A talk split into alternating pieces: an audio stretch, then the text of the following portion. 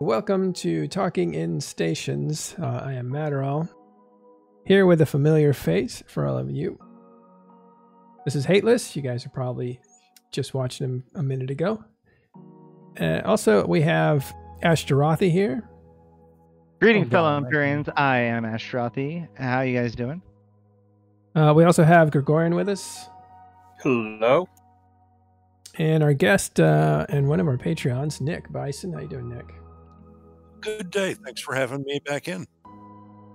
Before we jump into it, I want to apologize. I'm in cloaked. I'm cloaked today once again, but uh, I'll get in front of the camera again soon with that sweater. That's all right. Uh, so, Well, it's past the winter, so maybe not. We may have to wait again. Yeah, your Christmas sweater.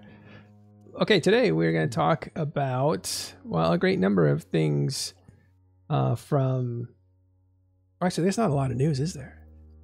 Uh, we're going to do. It's kind of been quiet. Um, it is it it is worth knowing we didn't ha- noting we didn't have a show yesterday, um, and but yesterday was the quantum core day.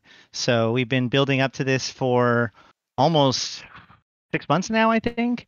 Uh, between the annou- first announcement that quantum cores were coming to today uh, to yesterday, but now uh, not only do all new structures require a quantum core, but any structure that does not have a quantum core, that structure will no longer provide tethering, repair, or uh, refitting.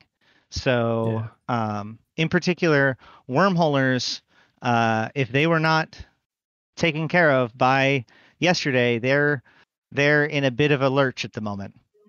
Right. I did have one question on that with the cores, Oh yeah. um, where the where I know it doesn't uh, a core less structure won't give you uh, repair.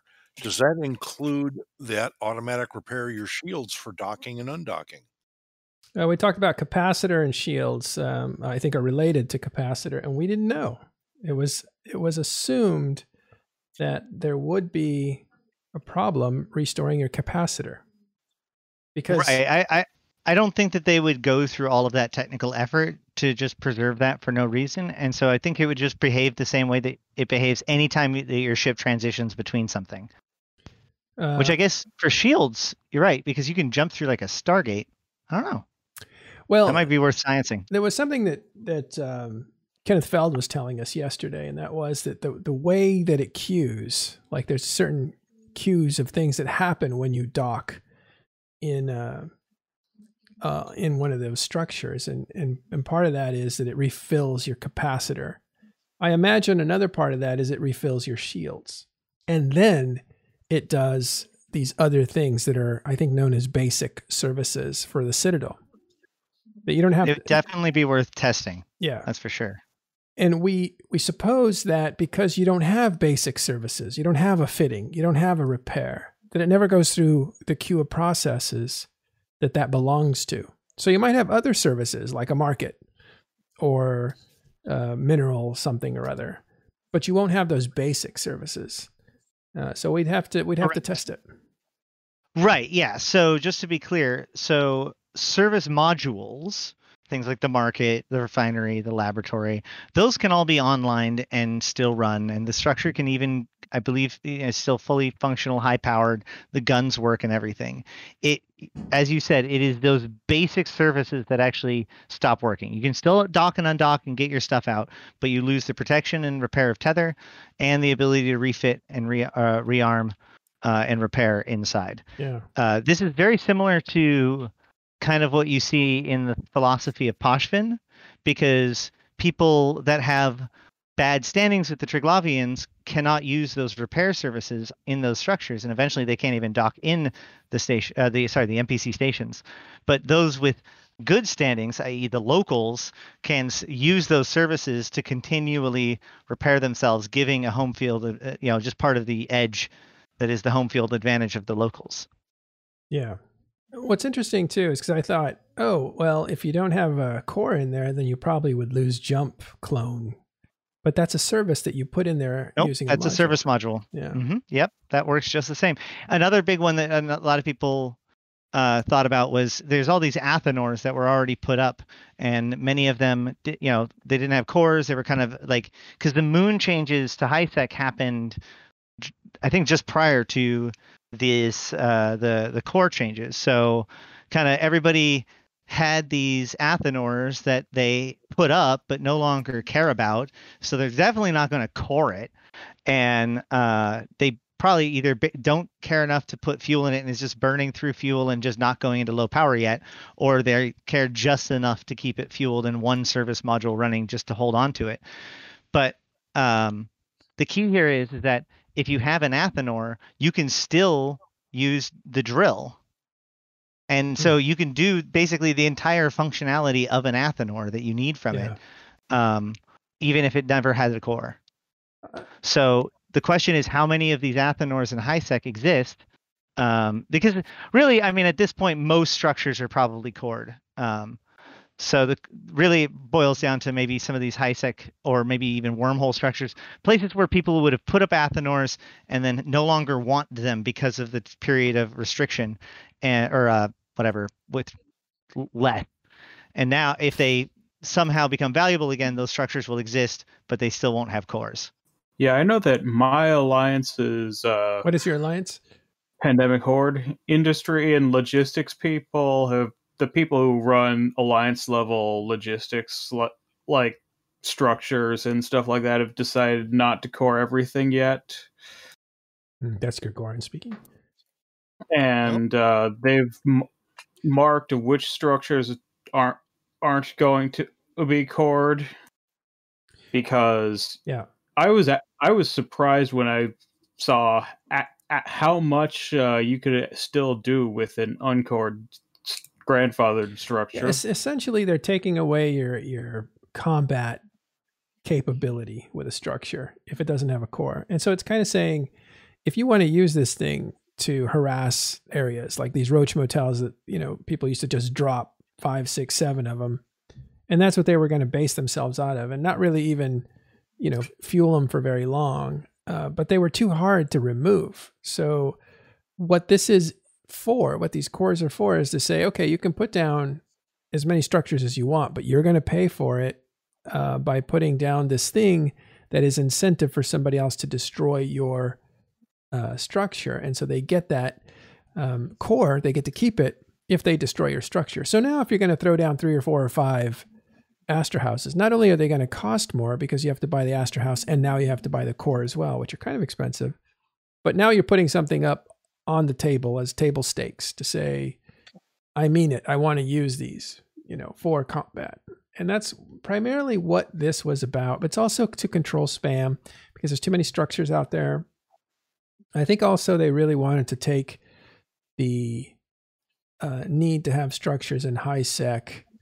Uh, I think they wanted to take that and recalculate that. So maybe the better idea is for you not to have your own structures in high sec, since that's where a lot of spam was, I guess.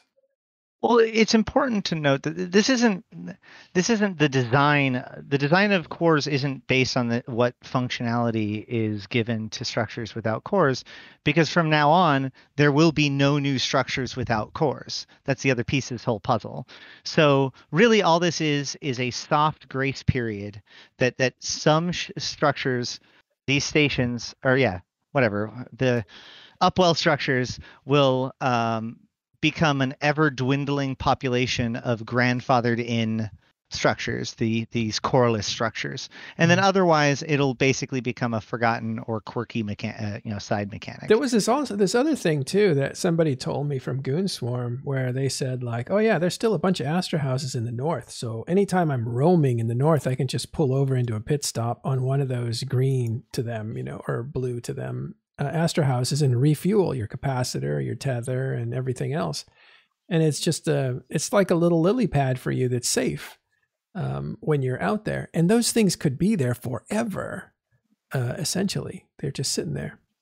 I don't know. Um, Right. Hateless. two you- things Hold two on. things i want to note about oh Okay, okay go ahead. Go ahead, and then I'll go to Hateless. Go ahead. just two mechanics about this that i think um, are, is important to note because i don't know if a lot of people are that aware of it uh, first of all uh, unanchoring structures is a giant pain in the butt, not just logistically having to move it around, but the fact that you have to initiate a, an event that has a timer that ticks down. And when that timer is over, that structure suddenly becomes just a can that can be looted. And so, even with everything else going on, you also can just, as we noted during the war, have your keep star stolen. Oopsie daisy.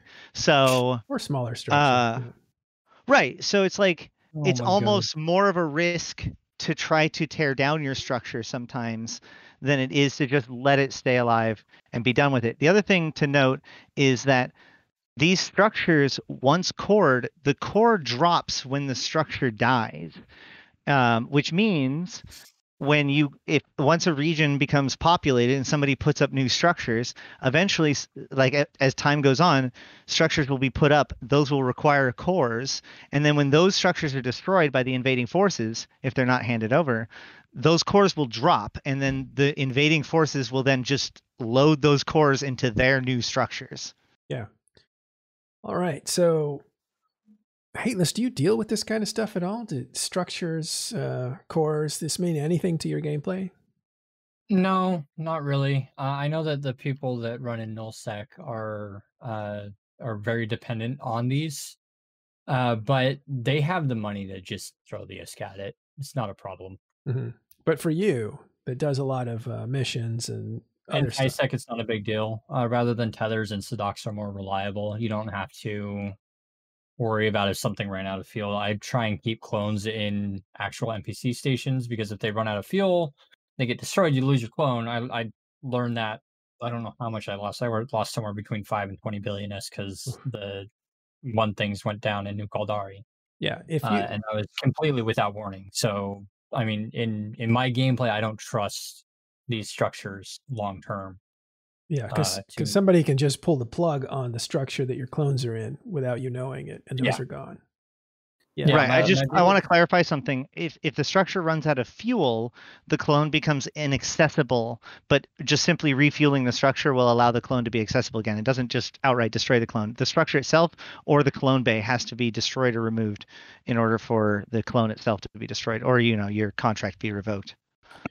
Yeah, the window between when it ran out of fuel and when it got destroyed was very small.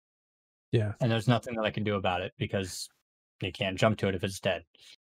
That's a solid point. So from the point of low low fuel to to one of the various uh, wrecking crew style groups coming through is approximately seven days. Yeah. Yeah, I, I, I didn't even know that it was. I got zero alerts. I, I, I didn't know Yeah. That it was out of fuel. Right. I didn't know that it was at risk. I literally had That's zero weird. warning. I even checked it two days before and it was fueled. It went out of fuel and then died. That's weird. Wow. That's yeah the fast. only uh stru- the only structures that i would trust to uh keep a clone in long term are major coalition stagings keep stars or or whatever the biggest uh, co- the owners can afford as their main staging like or the perimeter keep star like i one of my implant sets i i've kept it in an npc station and not touched it for the past year because I don't trust it moving us. I don't know of any uh, citadels that have I have spare clothes in that I would trust to keep it in. Yeah. Like So it's, there's- it's fine to store them there for like a couple days, but if you're doing long term storage, you always put it in an NPC station. earlier someone had mentioned about you know how many of these you know high sec athanors are out there and i know in my particular small gameplay you know when they changed the moon mining in high sec at that time i had about a half dozen and took the two that were the least profitable unanchored them and then as the cores came started becoming available end of november beginning of december made the decision on which two I was going to keep, cored those, and pulled up the other two. Well, I pulled up one of them. I didn't get there in time on the second, and it got snatched up. So somebody got a free Athanor off me. Yeah, it's a, it's a very common. It's a it's an in- like people like to give crap up to people or organizations about it, but it is a very common problem because the issue is that you have this timer, and if somebody else is more on top of it than you, then they can punish you for that if they if that information gets leaked out. Um, but more importantly, you pretty much have to stay on top of it for seven days because you you start the timer and it and it ends in in seven days from the last time you start the timer. Um, and a lot of people will restart the timer multiple times to try to make sure that nobody actually understands uh, or knows when the timer is. Because as soon as you start unanchoring, it says it's unanchoring. So most of the time you'll start and stop it multiple times. So that way people don't really know what it is because otherwise they can see that it started going unanchoring and know roughly when it's going to come out. So Well, it's really complicated. And if you at any point have something that happens in your real life and you're not paying attention, oftentimes you don't have very many people to fall back on because you're trying to keep it secret because you don't want it to be stolen. Uh, which incidentally, to bring this all home, to to talk about the clone bay thing that's the other half of this which is that to the outside observers you can go for basically zero warning because the structure effectively goes from existing to not existing. Um, and there's a seven day timer that's hidden to you unless you see the fact that the structure is unanchoring like by just seeing it from looking at it yourself.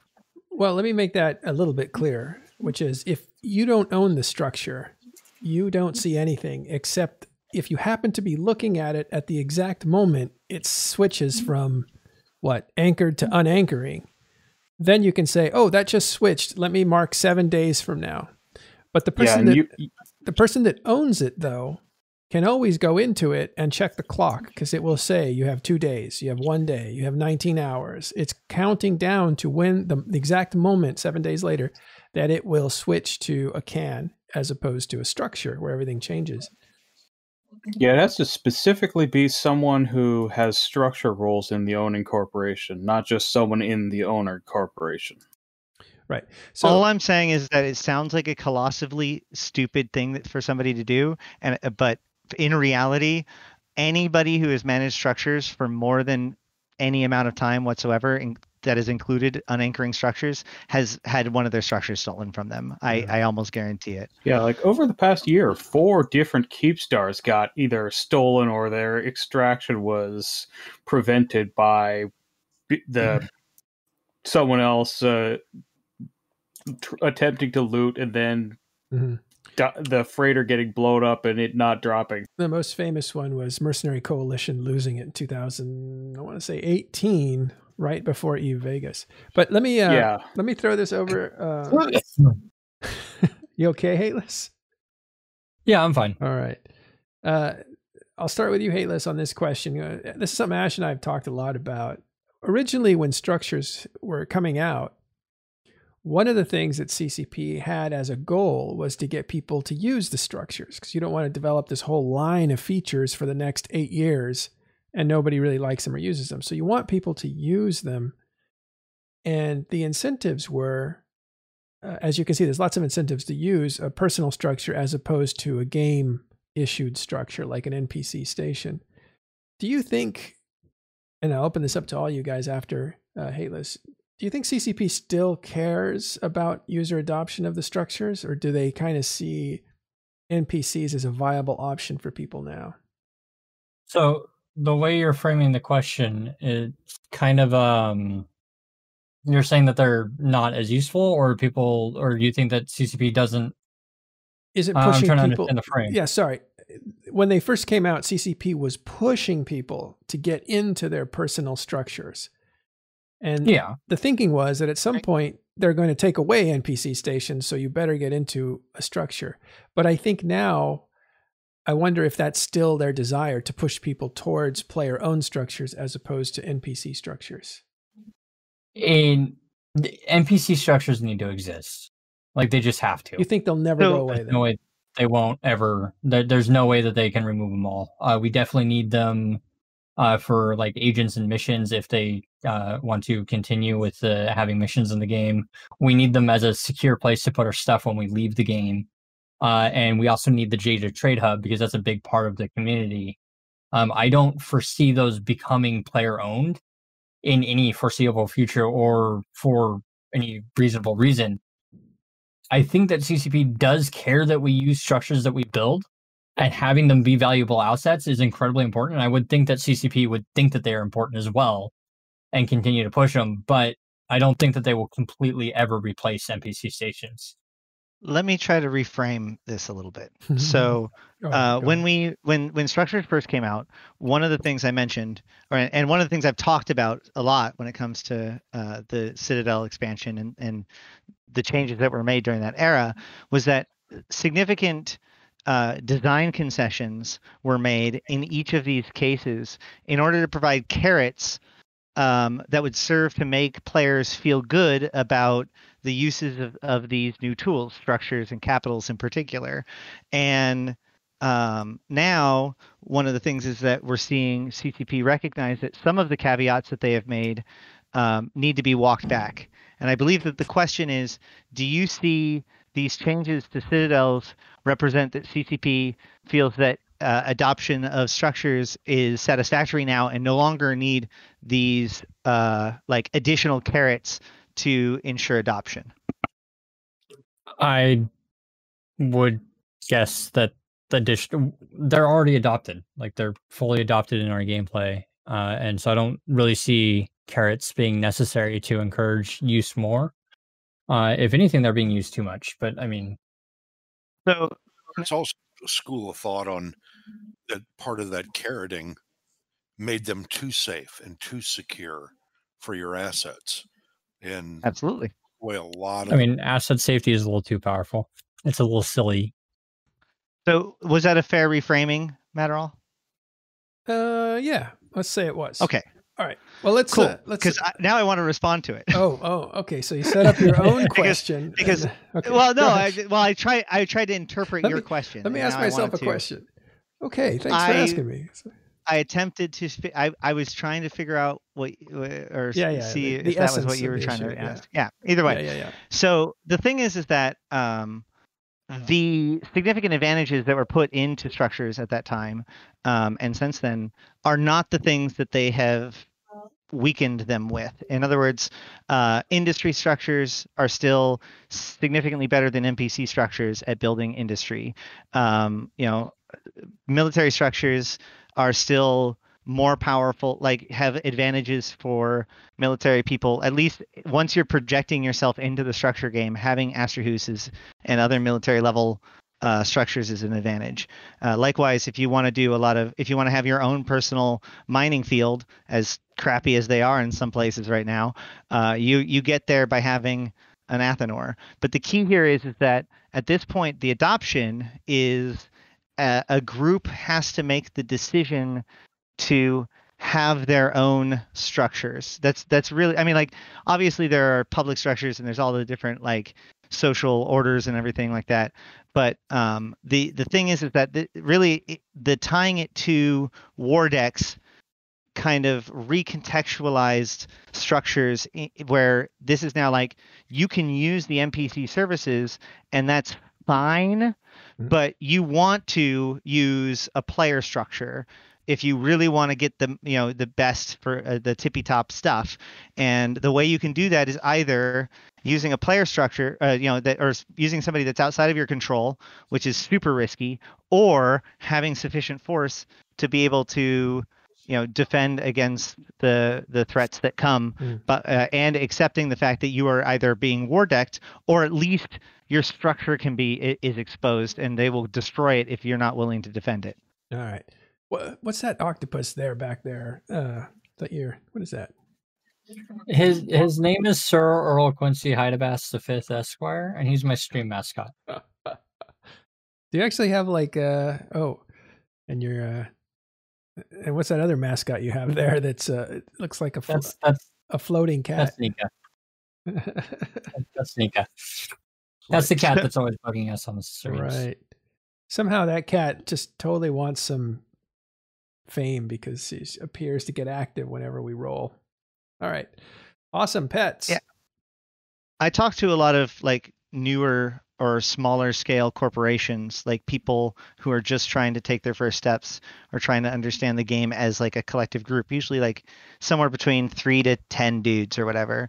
Um, and the the thing is, is that I I think that one of the things that experienced players in particular or people that haven't tried to be some sort of leadership position don't appreciate that a lot of the newer players are having to deal with based on the system is that there is this new thing where uh, because of the Wordex system you can make your corporation. You and your team can can like have your identity but there's this constant pressure that like you could always be doing better. You can't win an industry if you because your margins are destroyed by people that do have those structures so it's it's eve online is a series of puzzles that need to be solved and structures are one of those really interesting solutions to the puzzle that either demand you have this social Yeah. prowess to use other people's stuff or the physical you know the social or physical fortitude to defend it yourself or some other plan Right, right.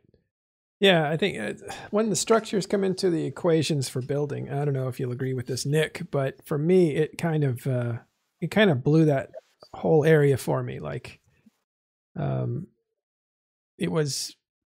Well, I, I actually one of the few people in, in the game, maybe the only one in the game that really liked teams when they came out. I didn't like the concept at first, and then when they came out, I was like, I really like this concept because I can make decisions strategically on where I produce the materials I want to produce, and that changes constantly. So now I have an active gameplay to industrial stuff. But once they took that out, quick the active real quick Yeah. so uh, the, during one of the, the previous expansion during one of the industrial passes one of the things they did was introduce a concept of teams which were effectively uh, buffs that you could you bid on so there was a bidding phase and then there was a working phase so you would bid on a certain team and if you or your corporation or alliance won the bid then that team would go to your structure and would provide uh, some sort of boost to some form of industry based on what team it was to that structure for that brief period of time. It was introduced into the game. Uh, it was pretty controversial and was removed pretty quickly uh, after it was introduced. Now then, go. Right. So the reason they took it away wasn't because people didn't like it. I guess it wasn't used, but people figured out how to game the uh, the uh, auctioning system, and then it became a point of contention. And CCP was like, "Let's just take that out um, because this is the new CCP, and we don't leave things in the game that aren't working." Right. So that they were trying to prove that they were like the new CCP. Our mission's still in the game, if that was the thought. At one time, they were like, "We know, we know, we have a reputation for putting something in the game and never coming back to fix it. So instead, we're going to tighten up the game. We're going to put stuff in it and fix it. And if we don't, we're going to take it out." And they were like, "Here's this Teams example. It's a feature that we talked about. We put it in there." Uh, it's been kind of gamed by some players. People are arguing about it, complaining. It's not getting used as much as we thought. We're not going to fix it we're going to take it out. And so they took it out. But what that left was, and the reason I brought it up, is structures then still had bonuses depending on the push influence, which is um, much like dynamic bounty system. If you're all in the same place, your costs for doing things go up. So it makes you want to spread out. It pushes you out. And the uh, opposite was supposed to be the pool function, and that was supposed to be teams. So teams would appear in different systems all over the galaxy that were specialized. So that would pull you to it. If you wanted to build drones, you would get pulled to that system where you would get 10% bonus for building drones or 10% savings. And uh, so they took out the pull mechanism, and all they had was the push mechanism, which is what structures do and, and what uh, the industrial index does. But ever since that happened, um, I've kind of stopped using structures. Like at that point, I was like, I don't know. It was like it, it wasn't working for me. I don't know if anybody else had that, but that's kind of when my industrial career started to slow down. I, I, I don't know. We have a network of structures, and I I try not. to Everybody build else is fine. It's just me, I think. Go on. Yeah, yeah. All right. But um, I shoot. There's something in what you said that that I keyed off of, but now I It's all right. I just Oh, distracted I, want to go to the next topic. while we have Hateless here before he has to take off. Oh, oh, I'm good. I I, Oh. I got time, dude. Oh, do you? Okay. All right. Go ahead, Nick. What were you Yeah. going to say? well, on the subject again of the smaller industrial guy, kind of like me, Yeah. uh, you know, when they came out with the you know structures we go ahead and build in, um, as a as a small group trying to be competitive, one of the huge things a lot of folks didn't look at was okay, if you're a ten man core, want to build some stuff, All right, cost of that structure, fitting, outfitting it, and fueling it, mm-hmm. and how long does that return before the return on investment is actually turning into a profit? And we looked at it, and it would have been for as small of an operation as we were, and we were just building some Hulks and some T2 ships. Mm-hmm. We were looking at 16 to 18 months before the break even point. So it was like, eh, guess not in our case. Yeah, one of the interesting. I- What I Oh, go ahead, Hateless. Sorry? Is that- who was that, Hateless or you? no, that was uh, Ash. All right, go ahead. Um, I I wanted to point out. I Now I just lost it again. Never mind. that was Ashterothi that uh, had a point and lost it. Um, Twice. Yeah, I know that feel, man. I put up talk. I would put up talk bubbles, uh, but we do an introduction at the beginning of the show. If you ever want to know who's talking, uh, we'll we'll remind people whose voice is who. But uh, if you've listened to talking in stations over the years, you know all these names and uh, and people. But I'm I'm willing to do that for new ple- people. Oh, I remember what it was now. Um, so you were discussing the push and pull mechanic, and so I wanted to uh, stress that the issue that actually happened there was that CCP was replacing the old jobs line system. So every station had only so many lines, and so if all of those lines were full, you had to, wait in a queue, um, which would make it so that basically it would take, like, if you wanted to build in JITA, for example, you could. It would take you like a, a month in order to get a line to do something, maybe, um, because they were all taken for that amount of time. So when they moved over to the structures system, they also removed the idea of lines. And so to continue to put some sort of pressure to get people to to just not everybody build everything in JITA, uh, they added this idea of an index um, and so then they were also experimenting with the idea of having people be pulled to specific places, as you described, which is ultimately why they scrapped it quickly rather than attempting to iterate on it, because their core design philosophy, having people be pushed away so that way they can't all just build in one place, was still intact. And that was just like an extra experiment on top of that. That would have been a cherry. Right. Those are those famous choke points. You know what's interesting about those? It's just a little thing. If you were here a long time ago and you had to queue up, I didn't realize you had to queue up. I thought you had to wait until it expired and then jump in. so it wasn't getting in line. It was like as soon as it gets to zero, then you jump in. And I was like, it just never gets to zero. Took me a while to figure that Yeah, out. Yeah, it was it, the queuing on that worked the same way with the research uh, stations too, if I recall. Yeah, all that stuff.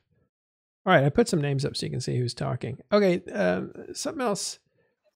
Oh, okay. So Pando, who's a top FC in the game, says, "Whenever I listen to this kind of stuff, I'm surprised at how little I know about industry after all this time." And I totally agree with you. Um, That's what I love about Eve Online. Here, uh, one of the most, or one of the popular FCs, probably somebody who knows their shit when it comes to Eve Online. You would say, just say something like that. Just and and some industrialist that's been in this game for 20 years may not know how to fly a cruiser safely in low sec. Like this game is vast, and there's a space for a lot of different playstyles. yeah, if the Hollow 180 uh, says, "I remember when you had to wait till it expired," maybe that's when I learned that I had to wait, and I never knew that they made a queue system if it was ever uh, separated that way. Yeah, I agree with Panda. I've recently been trying to get started on industry to fund my PvP activities, and every time I see something, it's something new that I don't know about. Right. Well, I mean, we can have a show on on industrial. Actually, we have somebody that uh, just came aboard talking in stations that you all might know if you ever listened to Cap Stable, which was a podcast about four years ago, maybe maybe more like six to four years ago. And uh, his name was Kuda, right? Uh, and he did industrial stuff. And so I used to like listening to him because he was a new guy. He was a he was in Brave Newbies at the time, and he was breaking down how he was learning uh, in the industrial process, and it was really cool because he was very thorough. And so uh, even even a veteran like me was listening to him saying, you know, not only has he got all the stuff I know, but he's he's plugging holes of info that I didn't know or something. So that was pretty cool. I start the timer and then I Who's got an open mic? Is that me? That's not me, is it? All right. So, Hateless, uh, another question for you, because I want to uh, see if I can get some info out of you. We talked about this on Sunday, but you and Ashterothi in the same room might be a pretty cool combination about uh, Winter Nexus, this event that just happened. You liked it a lot. Ashterothi's very pumped on it. He thinks it's the best one they ever had. But I want to know if you can approach it this time from, and I don't know if you can, I'm asking, the direction of uh, a newer player getting involved in the uh, Winter Nexus, that kind of event. Is there an entry point for newer guys? Like, could you have done that in high sec with uh, much success? I mean, I believe. Sorry, I had to dump my push talk somewhere. I believe that. um What was I going to say? Uh, one. So, a Praxis was able to do it with a relatively cheap fit with actually a low bar of entry. Uh, I so it was probably easier. It would have probably been pretty easy for a new player to get into it. Uh, it would have taken if they didn't have any of the required skills. It would have taken them most of the event to train into it, but it was possible for newer players to uh, hop in and join. And I did come across a few newer players that were successfully contesting as well and having high contest success rates, Tell which was really impressive. tell me what contest means in, in this. So in the combat sites, what happened was uh, all the loot was in one ship's wreck, and whoever got that wreck won the loot, basically. So it was he who did the most damage to that wreck got the loot, and there were Praxises everywhere running them, and rapid light missile launcher Praxises were doing very well in contesting the sites. And the uh, the bare minimum to run the sites was actually really easy to you know get into. So um, yeah, I, I I believe that it was fairly accessible to new players. And then there's also the whole exploration side of it, which is fairly new bro friendly. They would have had to spend a little bit on their steros, but if they took that to low sec, they would have gotten some good isk. That's yeah, kind of mo- awesome. most of what I was doing for between in game between Christmas and the M2 fight was uh, just Asteros going around Losec and for that, and I made a decent amount of ISK enough to profit despite having lost a few Asteros. It was more uh, more than I usually make in a week. Mm-hmm. one of the uh, things that's important to note is that there's a difference between uh, a low skill point character and a new player. Right, right. Um, interestingly enough, a new player uh, doesn't know about the praxis. It isn't in the basic thing, and so there is an act of like. Now, the the good news is is that a new player that attempts to try to understand these sites by just looking at them will likely run into a praxis pretty quickly, and if they look at enough of these sites, if they get far enough along, they'll understand that that's what everybody's using, and a quick search will confirm that. But um, my point is is that a newer player like this is still a pretty big obstacle for a brand new player to understand because the the site itself was designed for a well tanked battle cruiser or you know a well you know real players battle cruiser to be able to handle. And so by that note a relatively new player with low sp in a praxis um, can still hang because the praxis brings so much to the table and doesn't require any skill points to do so um, just in by nature of being a battleship.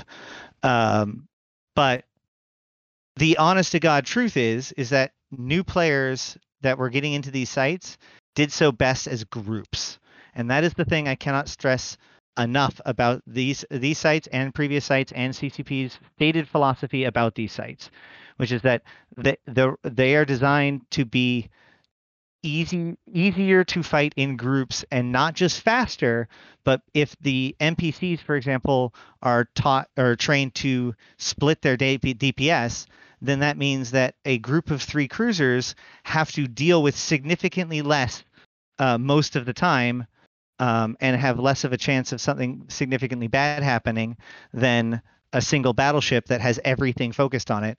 And it also means that things like drone ships are more viable because if you're in a site by yourself and you launch your drones, your drones are the only other target. So when the rats go to switch targets, they will destroy your drones. But w- if you're with other fleet members, they will be more higher priority tar- targets for the rats to go after. Mm-hmm. So new players working together as a group were extremely effective in this uh, site in this uh, Was there- event. Was there a good way to group up? So I Yeah, mean, talk to people in local. You'll make friends. Is it because is it like uh, uh, an incursion where there's not not an incur yeah an incursion where there's a channel that opens up specifically for the event? No, but the thing is, is that you get there with a filament. So the key is, is that you and your buddies, it, like, eh, we could just be in Pimene and we just click a button and now we're in a in one of the sites, right? So the the idea is, is that Oh, where do you get the buddy? players is, have a is where I, what I'm Right. saying. well, this is an activity to for a corporation. Is there- like the hopefully you would have a corporation or you would be working towards, like, Is I there don't. is there like a, a grinder for Eve or what what do they call the, those applications that well, there's Yeah, there's yeah, there's it's- cor- well, It's local. actually- start talking to people. You don't have friends in need. Just start talking in local. You'll make friends. it's it's worth noting that uh, on the agency, which is where uh, the event is, in the same area in that marquee section in the top right of the agency, uh, where the winter winter event goes, is also corporation the corporation tool. And so this is another thing that new that older players might want to start keying in on because newer players are being taught uh, subtly by the UI that that is a good place to go to find a corporation.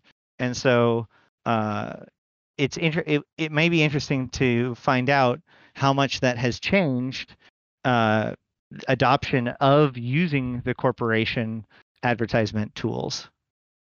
I don't know. I know Uh, I haven't been using I, it I'm enough. not convinced. I, I think I think they're okay. So CCP did a really good job of putting on the on ramps for people who were here and that wanted to get involved. I think we all we all can agree to that, right? Gets you right into it with the filaments, gets you right into the system you, where you need to do the thing. And they gave those filaments out free just for logging in. If you logged in on the third day or day three, then you got them. Or you could just buy them off the market and they were super cheap. Okay, got that. But if you're saying you needed to kind of group up with people and you're a new guy or a guy with low SP, I start to feel like, well, that's another part of it then that CCP needs to work on because you need to give people uh, easy ways to raise their hand and say, "Can I play? Uh, can I, you know, can I get Yeah, in? Can I get in on this game?"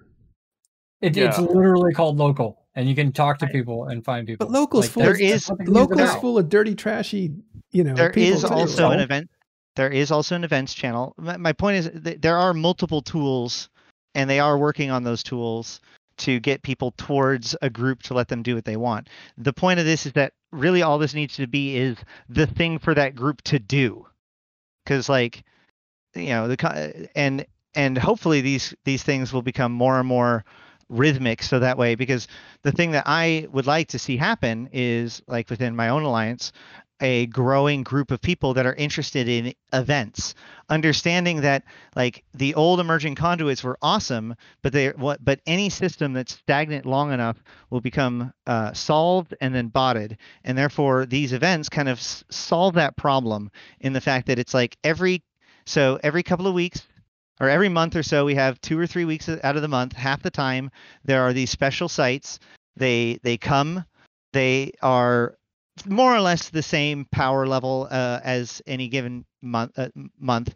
They may have some flavor changes here and there, tank changes based on the local fauna, but more or less, like they are a thing that you can identify, adapt to, uh, you know, maximize, enjoy, and then get over and move on from, and not give people enough time for it to really become solved before once it becomes stale, then that event is over and you move on to the next event. And I really, really, really hope that this becomes a stable pattern so that way we can become like focused Mhm. on these PvPvE sites, not knowing what the site is going to be at any given time, Yeah. but knowing that a group of three to five people roughly would be useful to do it. Here's my complaint, and I throw this over to Hateless. I've tried to get. I'm an experienced player, and I've tried to get involved in these events, and I find they're not easy to get involved with. This is the first time that they were easy to get involved with because they gave you the entry key, right? So you just Yeah, I really liked that they gave filaments and got, made it easy to get involved with. I, Yeah, I well, barely did any previous event, eh, but because the filaments were so made it so easy to get there, I, like I said, between Christmas and the M2 fight, I barely did much else in the game. So my my second point, and I brought this up before, is um, Hateless, you're saying just asking, just asking local. So is Yeah. it is it your experience? that- it, it doesn't necessarily have to be local, but I mean, if if you sit in station Mhm. and don't reach out to anybody and you just keep to yourself, nobody's going to talk to you. But if you go out there and you try to do the site, somebody will run into you. You talk to that person, you right click on the pilot, open up a conversation, and try and talk to them. That one person might not be the best person to talk to. Yeah. But you know what? If he talks back, you have somebody to talk to now. That's further than you were before. He may not be what you're looking for, but if you keep on doing this and keep on looking for people, Mhm. you will find friends. You will make friends. That is what you have to do to make friends. Um, yeah, do you mind if I do a short story really quick that's uneve related that kind of follows this along Sure, yeah, on this subject? yeah, sure. So when I first bought my uh my, my bike a few years ago, I had no friends that rode motorcycles at all. Not a single one. And so what I did is I hopped on my motorcycle and I went and I rode rode around. And whenever I came across another bike, I'd follow him for a little while. And sometimes they pulled over and we'd talk. I made so many friends just doing that like obviously you're somebody's angry that you're following them around you're you're not going to pull over with them you kind of get a feel for people and and i literally have made the best friends in my life doing that How's the story um end? uh, i i'm still friends with one of the people that i chased down is Yeah, one of my best friends wow, like you literally it just started. literally- You start start chasing. Yeah. i just started reaching out to people like uh, i didn't know anybody like just came, come across another biker followed him around. We stopped at a stop sign. I left my bike said hey man want to go ride together sometime? Like that that's it. Like so it- first of all, the, starting point I- is I love you that need to story. reach out. For many reasons, You- I love that story, and I you need to reach out to make friends. You Yeah. sit in on yourself. You won't reach out. You have to do it in a friendly manner. You can't like follow somebody for five miles and say hey man pull over. Like that's not going to work but like i'm riding see somebody i turn around i catch up next stoplight i lift the visor and try and talk to them they don't talk to me i move on like it was that Ah. simple Has anybody ever not talked to you or said like, "Why are you talking to me? I don't know who you are." oh i, I had people get gruffy and be, i don't want to talk to you or or people that just like Uh, like there were a few like that but like okay, i mean you I- yeah. overcame you overcame something that might be harder for for shy people. I would imagine. Yeah, I at that time in my life, I viewed myself as extremely shy, and I had never done anything like that Mhm. before. So it was definitely outside of my comfort bubble when I did that. Yeah. One one thing that's interesting is that um, it's a little safer to do something like that in in this less personal environment, right? Your face isn't up for grabs. Your expressions of like, "Oh, I'm not liked," aren't up for grabs. So you just have text, and it's a little safer to try to say, "Hey, can I Yeah. do a thing?" So so I, I commend you for doing that in real life. I want to clarify something, which is that uh, these sites were absolutely doable as a solo. As we pointed out, the Praxis was more equipped to do it, you know, whatever. But my point was is that the sites themselves are not at a power level that an average new player has the experience and skill points and access to ISK that would allow them to use the equipment that would take these sites without some other piece of the puzzle, right?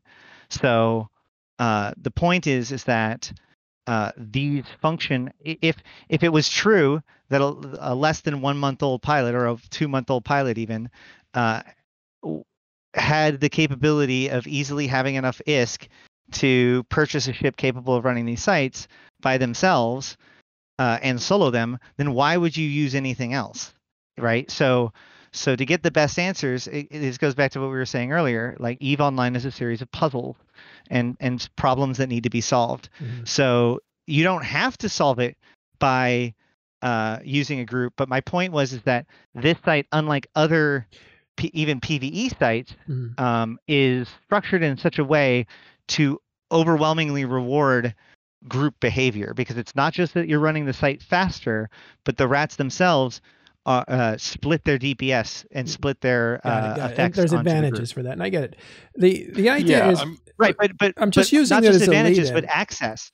Because Right. three people can use 30 million as cruisers and still su- uh, succeed, and therefore, because the problem is, is that when you say that it takes a praxis, then somebody expects to need two to 300 million ISK in order to be able to do it. right. But well, when you explained it to them that if you all i- i- another option is to have a group of people work together in basic T1 cruisers and that is successful, then that gets really really interesting. Yeah. Okay. Yeah, one one of the things is that well, the Eve community generally there's a common assumption that if you it's possible to solo a PvP activity, that's the only way that that's worth doing it. But that's not really true. Although, of all the groups that I've been part of, only Eve University has co- consistently provided ways to do group versions of stuff for people not able to do with solo yet. Yeah. There's a earlier on uh, one of the uh, folks in chat, I believe it was convicted or convict treacherer, mentioned he didn't start the game until September, but he used uh, Hateless's Praxis build in HiSec. It trained the skills he could in the time and still made a good chunk of ISK. And I, I've been scrolling up looking for his name, so I hope I got that proper. Yeah. Well. right, but that's my point. Yeah. He so he was faced with a problem that he was able to identify that one way or another he had to engage with the community in order to, to solve this problem. I don't know if it's bringing friends or bringing friends into the game. I don't know if it's accessing you know hateless stream or or going to various different websites. But the key here is, is that this is that bridge point which basically simultaneously presents a player with a challenge that they sh- that they would like to overcome and the opportunity for organized groups like corporations and stuff to begin to make this kind of activity the sort of thing that they do as an activity to make money and to uh, you know remain a group So Ash, are are you saying this is a good thing or a bad thing? Like the, Oh, the- the- super good. Super good. Super yeah, good. Okay. Okay. yeah yeah because like like this goes clarifying, back- the way you're wording it kind of sounds like it could be a bad thing, but I, No, I no, also no. agree with you. It is a fantastic thing that it forces players to kind of come together and work as a team. I think that that is fantastic. You meet Well- friends, you get to know people. That is what this game is about, right? what's really cool about that though That is was that it has this natural progression sorry Sorry, most fun I had in Eve, mm, maybe second most fun I had was doing incursion fleets when those came out because uh, you were you were forced to group up with people you didn't know and you felt needed, and so you had you know they would say like we need a logi pilot, and you're like I could do that, and so you jumped in and then you had this instant group of cooperating people to do this thing, and I did that for the first few weeks because not because I needed to do it, but because I really enjoyed uh, being able to possibly meet new people. That was the big thrill there. Right. And so here's the thing, though, and this is why this is so incredibly critical. Things like incursions and even the, all these other things, those actually do have some sort of high barrier to entry, right?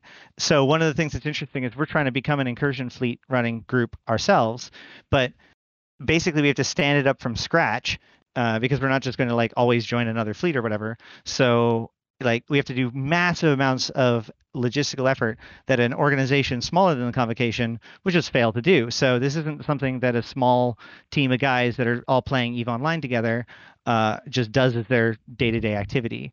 But uh, when it comes to these kinds of events, this changes everything because so a, a normal player, so like we have people in our corporation uh, all the time that's just sitting around uh, waiting kind of for things uh, for there to be things to do. They don't understand enough about the game to go out and quote unquote make their own things. Uh, the, the things that they know to do are things that are relatively safe for them to do, which means they're probably bored with them. So they'd be really they would be very excited if some sort of FC would throw together some of the more organized things, but asking them to do it that's a whole nother echelon above them. So Mhm. with this event, you know, uh, individuals can go out and start running them. But at the same time if people want to they can start running them together. And as i said like if a if a new player right now if if a because players don't also come into this game in isolation new players often come in in clusters of two or three people and often those those friend groups fail out and maybe one person sticks to it because there aren't really good objectives for that tier of player Right. and there's a whole bunch of there's a whole bunch of upsetting things i put up a structure and then it gets blown up i you know whatever like I got ganked. and then I lost every- my stuff that I'd been saving for a week. Yeah. I got and you. then one friend leaves and then the f- friend group collapses and now you've got one person out of the whole group that cares about even eve online enough to stay but if you I, i'm telling you right now if, if you have a if if i'm describing your group right now if you start thinking about how these events go, then by Easter, your group will have the power it takes to be extremely successful in these sites, including the harder sites. Um, we went to uh, LOSEC and All right. Well, So, well, you know- save us the example. We we get it. You'll be successful, but I, I want to make this into a Oh. larger meta ask, and that my, is, my point was other people started running the fleets afterwards when, when I wasn't so- running them anymore. so the knowledge transfers to other people. the meta question Well, here. And no, this is the this is the part that's really really important to me. All right, like, ahead. and I feel like we keep missing it. Right, because it. every step of the way is natural to those people, right? So a group of new players are checking this out. This is the cool content to check out, right? Like what am I I just started playing this game. What is there to do? Oh, there's these cool events. How do I do it? Well, the best way to do it is with a small team. Okay, cool. Like now you could figure out how to get your battleship or if it just so happens that you guys have this have a team there's now these team building exercises. And that group does that and they're relatively successful. They learn to play with each other. And here's the thing. Within a few short days they feel pretty comfortable. And then the fact that the harder sites which aren't really harder they usually just take a little bit longer and have offer crazy better rewards are just on the other side. And so suddenly these guys had no intention of pvping are going into dangerous areas. They still actually have no intention of PvPing, although they are in fully functional PvP ships. But, and this is the most critical thing, you've now tricked that group into going into somewhere dangerous and doing something dangerous for money. And because they are working as a team, often they're more successful than you would expect. And now you have people operating as a team in a fleet doing crazy, uh, you know, more and more in-depth stuff. And the next event they may go deeper or they may try something else. They may go into Mordu's Legion sites. They may do whatever. But what this does is it basically creates a breadcrumbed trail that brings somebody to I don't really know what's going on and leads them into increasingly there's always a reason to go deeper down the rabbit hole in this case. All right. Did you make So- your did you make sorry. your point the way That you was- wanted to? That was Mhm. my full rant. I'm All right. sorry. All right. Well, the the big meta question is here, and I mentioned it before, and that is, where's the Eve? Where's the grinder for Eve? I don't know if a grinder is that app. What's the app where you swipe, like the dating service app? Uh, Uh, Tinder. Tinder. Grindr is one of them. It is. Uh, it is. Moving on. ones- Still I'm CCP kinda- Hilmar. Kinda- All I'm right. kind of disturbed that he knows that. Yeah, yeah. See- Grindr's the one that, that I hear about. It- Yeah, that one's Just for kidding. that one's notably for homosexual people. Okay. So well, um, that explains it. Okay, so But Grindr. CCP Hilmar has suggested that we should have a looking for group functionality, and and they have danced around the idea. So that might be something coming soon. Okay. Yeah. how well, would that's a the, looking? How would a gr- well, looking for group functionality work when the first thing that new players get told is that they should never trust anyone else that they encounter in the game? yeah. Right. That's a problem. Uh, That's- Go ahead, Nick. That can only be overcome by literally sticking your neck out and taking a chance. And that's kind of how it happened to me when I was a very new player. I was cruising through LoSec because I didn't know any better. And two guys jumped on me and just about killed me. I got lucky because I was, yes, I was autopiloting through LoSec. I made it to the gate, went through. About a minute and a half later, they came through while I was repairing and they chatted me. And they're like, dude, do you know what you were doing? They And say I'm like, nope, nope. And we started to chat, and that was the first core I joined. A very common story. Did they say, Um, "Are you on Grindr?" so so one story I have from this event is I was out in Losec running them with my two Drekavacs, and I had somebody pop in local. He tried to catch me and failed, and then we started talking because he tried and failed. So we opened up a line of communication. We're like, well, obviously we can't kill each other, so let's try and be friends. And what ended up happening is some locals came in, and we actually ended up helping each other we literally like worked together, built some trust, and ended up helping each other. It was fantastic. Like that happens. I think that's really neat. You just have to take the risk, hmm right? Yeah, you're right. So I actually want to just address that question directly, though, with uh, you know, how, if the only thing they know is to that they can't trust anybody. The issue is is the other half of that, which is the only thing that they understand about their own capability is that they know nothing about how the game works, but that they'll be punished if they do something wrong. So that's actually the bigger threat because that's the reason why you need so much trust to work with somebody because you don't understand the way that other people can be a threat to you. And therefore, they are an absolute threat to you. You don't know when they can attack you. You don't know how they can trick you into attacking you. You don't know anything yet. And therefore, you don't, you can't even evaluate that, that that problem. And so part of the solution here, and you've seen it actually in what CCP has done, is provide uh, varying degrees of protection from social like uh, within the social structures i.e there are certain things that you're not allowed to do you can make corporations not friendly fire you can uh, you know monitor fleet uh, re- records in specific ways, and maybe they might uh, institute other protections if they wanted to. But by allowing there to be understandable systems that allow us to be uh, to experiment with social uh, interactions with one another uh, in a way that we fe- feel safe, will allow us to build those social bonds. And then the real trust comes as we then together start to build something together. Okay, I still want to build Grindr for Eve. I think that is like a good use of some coding skills uh, for somebody. In fact, I think you could actually really deploy it in any MMO, right? Because the promise of an MMO is not that you're going to go and meet everybody. It's that you're going to go and meet somebody, but you don't know who.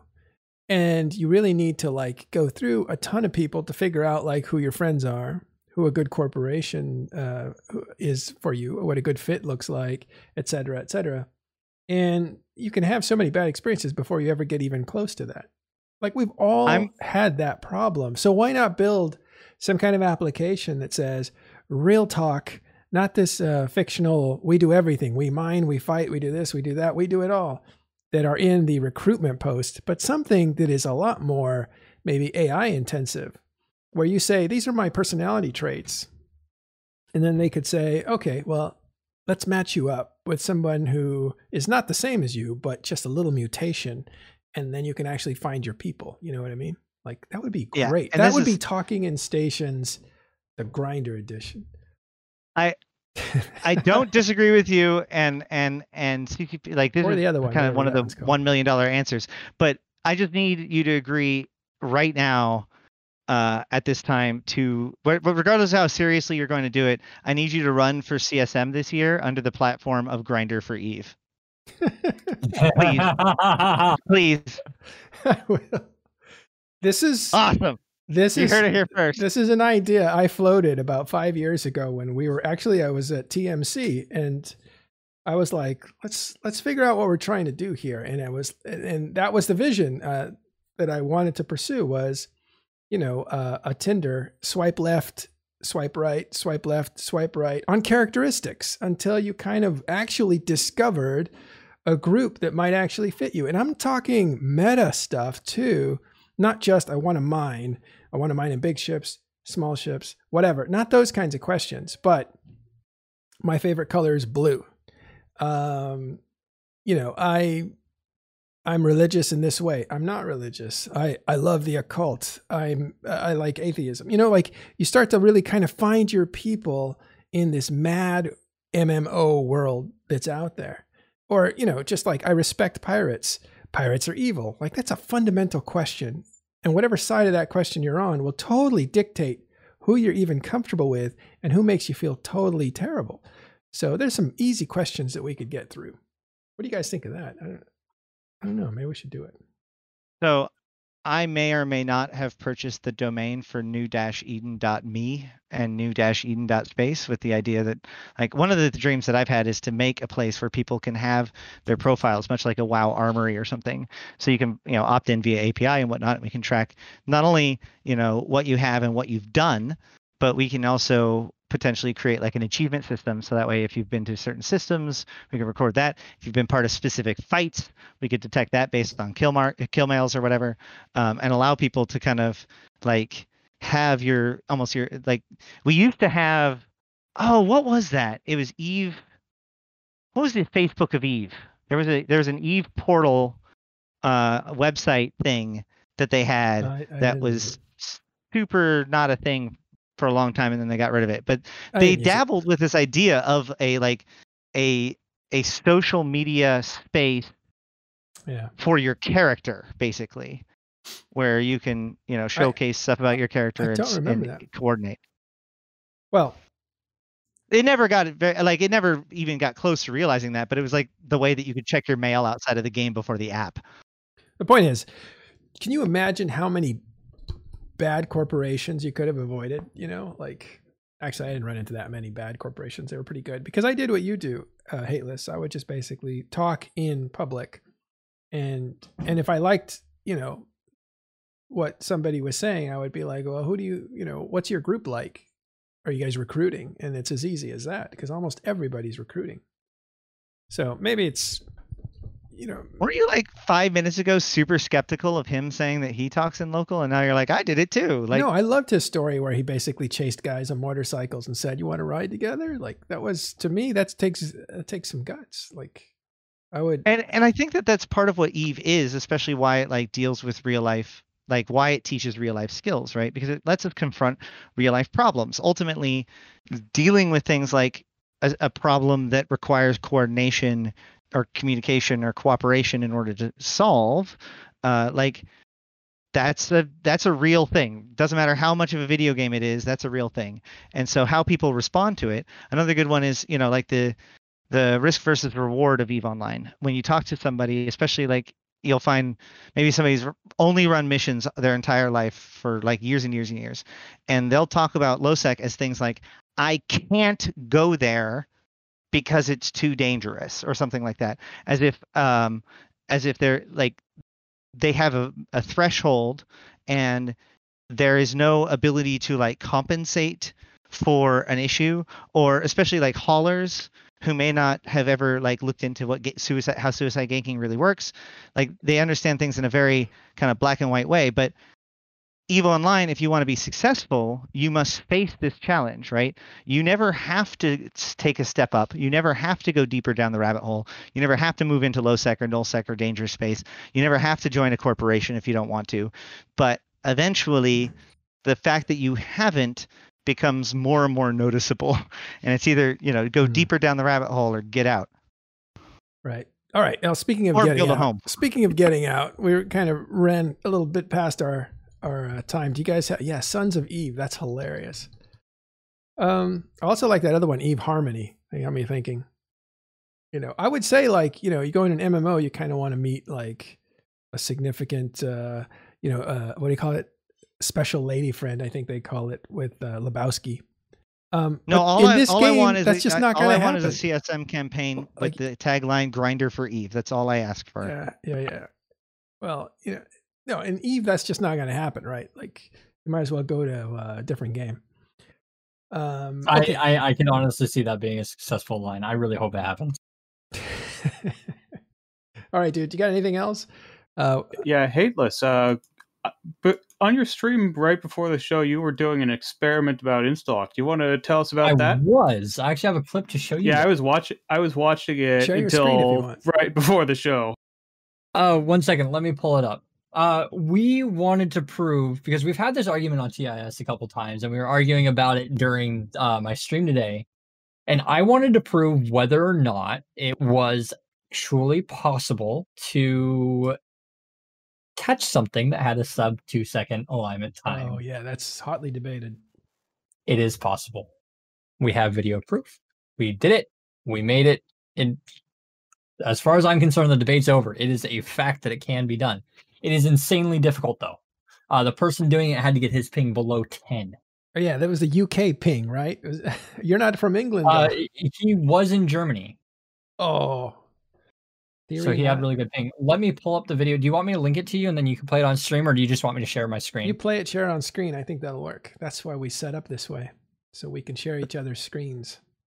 just really briefly so uh, eve online wor- works on a one second tick which means actions happen once a second uh, the common understanding is that the if you have a warp speed below two seconds then that makes you uncatchable because by the time a person is a, uh, can possibly finish the lock and execute the command to scram you, you have already successfully entered the command to, or you've already successfully entered into warp.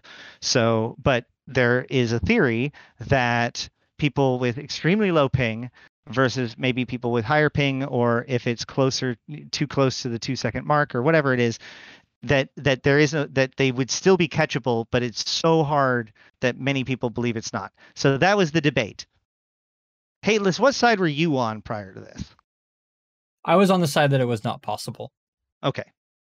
So you actually disproved your own understanding. That's that's interesting because that's way different than somebody who dis- that proves their own stuff. Like it. So you legitimately were trying to prove that you were right. Yeah. And you gave at least one or two people a few hundred million ISK for helping. Yeah. That is commendable. Like uh, that's a good point. He Hateless does these kinds of experiments, and he's really good at rewarding people. Uh, one of the things I remember, oh man, what was it? There was something that like everybody is claiming something, and you basically said if you, if somebody got video, oh, if somebody had video evidence of a scramming ship on a gate Yeah. during ch- so Invasions Chapter One and Two, you offered some ridiculous bounty. yeah, I was like, if this is possible, prove me wrong. I'll, I- I'm gonna give you. Here's a challenge. Show me the screenshot, and I will reward you with this. And this challenge today, I, I I'm trying to p- play it in loop for you guys, but I don't know if you guys are actually able to see it. Uh, is the stream? The stream is actually seeing it. Yeah, they can see. So it. this is a short seven second clip. Uh, I have the logs to prove it as well, uh, from all sources. Everybody involved gave me their logs.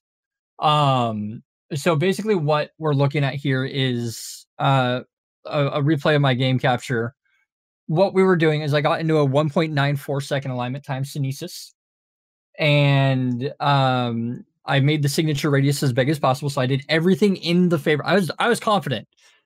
Okay, so I, I put the 500 million. I, I was like, "There's no way," but now I know. I, I paid the 500 million to learn this lesson. I'm happy to do that, and I'm happy to share it. But what we did is they set up a camp, and I was going in circles near Jita, so it was really accessible for people to do it. There's a system called Niyabainen that only has like an average of 15 people in local, which some people were saying that uh, local population might make it harder or easier but we probably did 30 40 laps i went suspect to give everybody the ability to catch me and i was i was doing circles i was just doing circles over and over so they Hold set on, up a let me, camp Let me get gave me- that straight, just so, so people understand it. You set up a little route, and you said you guys can set up on any of those gates. I'm going to circle this route. You guys try to catch me. Is that the situation? yes that's the situation i gave them So- every advantage they could get Let me be clear. You're landing and then trying to warp again. no out of the gate so i went in a circle so i went I see. So you're jumping in ran- from to into one of the gates and then warping and then Yeah, going to a different. it got wasn't random i was literally in a circle so i, I went just explained Vegeta, it, Dash. No, I know, but I, I thought you meant like Alright, wi- a circle between the gates within the same system. Alright, So alright. I was confused. for a Let's let him finish. Go ahead. So I, I, I went Jita, nu, Jita, perimeter, Niabin, Nibinian, and then back to Jita, and just in a circle. I was just going in circles. We probably did this for about 40 minutes. And they have sensor boosters, they have everything. Like they are literally doing everything. We finally got one where it caught me on the server tick after where I warped. And this is the result. Literally happens in just a fraction of a second. It's almost immediate. I go into warp about a quarter. I'm tackled. That's it. wow. You could have you could have had That's some you could have had a little more room at the end of I probably need to extend the clip a little yeah, bit. yeah. But But um, that was fast. yeah.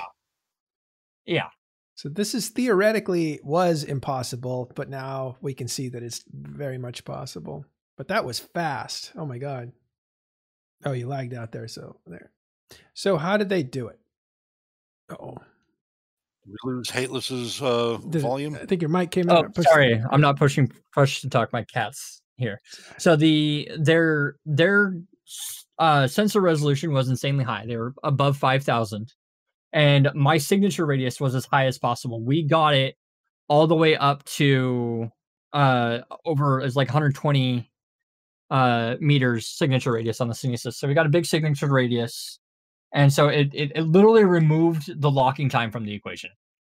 Um and then what we did is or or what happened is the player that caught me, uh, we asked him the critical data, which was what was his ping. Uh, my ping was 30 meters or 30 ms, and his ping was 10. So I had a good ping and he had a good ping. So it is possible. I do not believe that the ping of the warper or the person warping is important, but we he got it in, in one server ticket. It is possible to happen. Although we made a lot of laps in 40 minutes, you can make a lot of laps around this three little jump area, and there were hundreds of attempts. How, how okay? and we so, only got one successful. so attempt. even with this out, even with this loadout that he was using, it didn't happen on the very first time he tried to get you. no, it it he we tried several times. Okay, so even with the best case scenario, it's not always going to work. Correct. Somebody can be perfect. He he he said that his fingers hurt from mashing the buttons over and over and over again. He he had his overview set up specifically that so only a Sunesis would appear, and before I even appeared, he was sitting there mashing it. Yeah. All right. Do we have Like any, he do we have any yeah, questions anyway. in chat? If you guys have questions, let's have them now.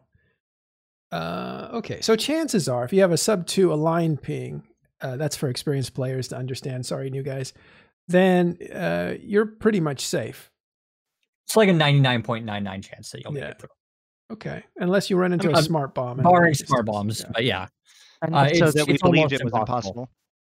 There was one just uh it's not a random question, but uh, one of the folks asked approximately what was the range uh, he was at from you. Uh, somewhere between 18 and 15, I think, is where he was. Uh, we were doing disrupts uh, because they have a longer range, and uh, they were working together. They were remote sensor boosting each other, um, and we had like seriously, we we were just doing laps as quickly as we could, and talking about it while we were doing it. So the fact that it's possible blew my mind, and I'm happy that we did it. Sorry about the bubbles there. All right, so um, we'll get into this stuff later, but uh, it was a long point, which gives you better range. But um, well, we'll explain that kind of tackling uh, stuff at, another time. Most of you guys probably know what the tackling stuff is. Okay, uh, I got to go. I had to go a little while ago. Any other questions? Okay. Any other bits of news or anything? We, we can take care of news uh, again tomorrow. There's definitely a few little things here and there, but um, we'll have. To I just wanted to um like I think that we should at least let people know that um while we have been doing the daily newsletter and everything um in the last like couple of weeks I don't know if people have been paying attention but there's been something that has taken a lot of uh, attention from people a, lo- a lot of the time in real life and so um until like things kind of get back to normal uh things like the daily uh news article, news bulletin is going to be a a best effort kind of a deal as opposed to an actual daily. Oh, the news. Yeah, I may actually. Um, I may actually. um, We're trying to figure out what's doable because I'm I'm running into a lack of. Um, it's just taking too much time. I need more writers. I need more analysts uh, in order to f- to summarize the news so that it becomes a group effort. Because right now, the majority of the writing is uh, or collecting and stuff is me with Gregorin helping out quite a bit. Um, but yeah, it's it's um, it might be worth doing maybe three days a week as opposed to every day. Because some days there's just not a lot of news, and we can fill with Yeah. finding a you know a small piece of news here and then just elaborating on it.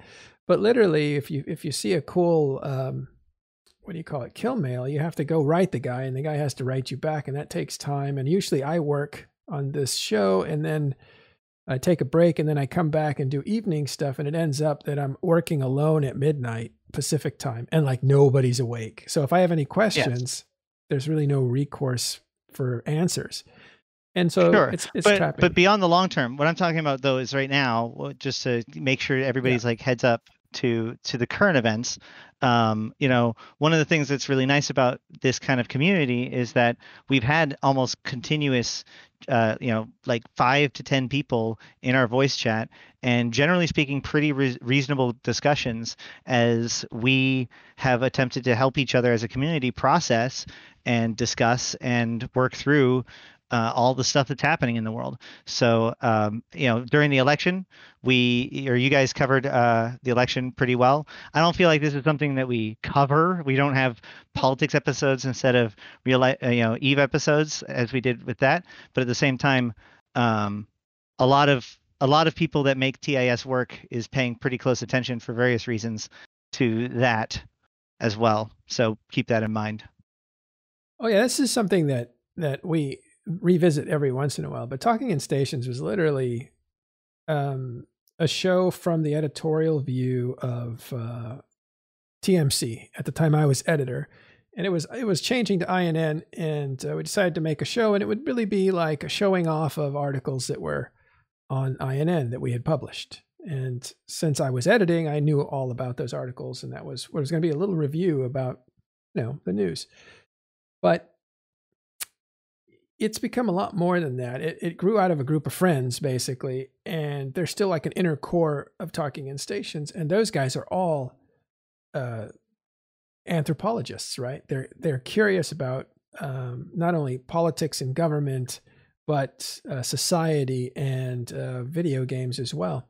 And I don't mean arcade video games. I mean like deep, consequential, incredibly complicated systems that's who Talking in Stations is really made up of. And you can see that in the people that we present to you, uh, and and you can see that in the feedback from people that we get. That said, when when the world goes on fire, like Australia's on fire, or or a, a virus is coming out of uh, Asia, uh, China, uh, or you know, there's a huge earthquake uh, in Los Angeles. Like we're on top of those things. We hear about Eve Online, we hear about real life news at Talking in Stations before it even hits actual news uh, sites and stuff. Like there's an earthquake earthquake in California. I'm like, dude, earthquake. I think it's about a seven, you know. And then everybody knows that that's happening, and then they'll hear it 15 minutes later on the news or whatever. So clearly, the world's kind of on fire right now in the United States. So we've been distracted by looking at that. But we've had what's pretty cool 10 to 20 people constantly inside of our political channel, which you can't see unless you subscribe to it. We're not saying to subscribe to it. Don't go in there, right? Because it's a vibe thing. Yeah. Like, unless you really want to do it. Uh, but that's where a lot of time has gone um, with uh, with everything. All right, quick question. I'm really okay. I'm really incredibly proud of how we have so far, knock on wood, managed to navigate through all of this stuff. Um, and I think it's very helpful for people of all different spectrums to have a place where it can be discussed and and talked through an environment that is successful at having those discussions. Um, so I think that that value is incredibly important, um, but at the same time, isn't necessarily the concern for those who aren't opting into that. So we don't necessarily want to be bothering everybody too much about that, but at the same time, uh, I don't want to just let it go unaddressed. Right. And all this to say, I think that all this to say, I think that we're looking always at talking stations as a group and trying to figure out like what do we what do we want to do? What what is this for? Why are we here?